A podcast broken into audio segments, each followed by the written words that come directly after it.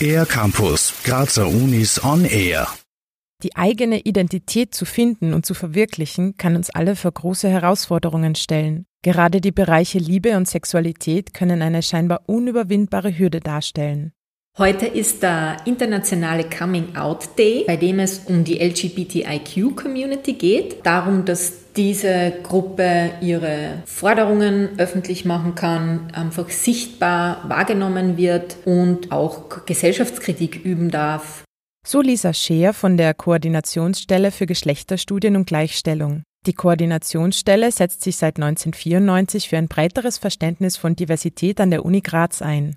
LGBTIQ mit einem Stern ist die gängige Abkürzung für verschiedene Begehrensformen, aber auch Genderkonzepte und Identitäten. Die Buchstaben stehen für L für lesbisch, G für gay, also homosexuell, B für bisexuell, T für trans, I für inter und Q für queer. Trans, die Bezeichnung, verwenden Personen, bei denen das bei der Geburt zugewiesene Geschlecht nicht mit der gelebten Geschlechteridentität übereinstimmt. Und bei Inter, oft taucht eben auch das Inter mit Stern auf, dann ist es so, dass es eine Variation der körperlichen Geschlechtsmerkmale gibt, sodass diese Körper eben nicht in die medizinische Norm der Zweigeschlechtlichkeit hineinfallen, dass die nicht eindeutig zugeordnet werden können. Der darauffolgende Stern symbolisiert, dass solche Aufzählungen nie vollständig sind und lässt damit auch weitere Möglichkeiten zu, sich selbst zu definieren. Die Unterstützung der LGBTIQ-Community fällt unter anderem in den Aufgabenbereich des Anti-Bias-Zirkels, dem es eben um den Abbau struktureller Barrieren auf der Uni geht. Mit diesem Anti-Bias-Zirkel und der Anti-Bias-Arbeit legen wir eben den Fokus auf Antidiskriminierung und den Abbau diskriminierender, ausschließender Mechanismen.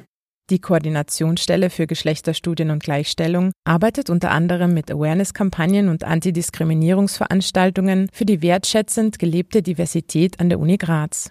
Als Herausforderung nehme ich zum Beispiel wahr, dass viele glauben, dass die Uni ein vermeintlich diskriminierungsfreier Raum ist oder auch, dass sich Personen nicht angesprochen fühlen von dem Thema. Da ist uns zum Beispiel wichtig zu verdeutlichen, dass wir alle auch sogenannte Allies, also dass wir Verbündete sein können und auch sollten. Wenn wir Allies sind, da zeigen wir eben Solidarität mit benachteiligten Gruppen und fühlen uns einfach verantwortlich, einen diskriminierungskritischen und sensiblen Raum zu schaffen für alle.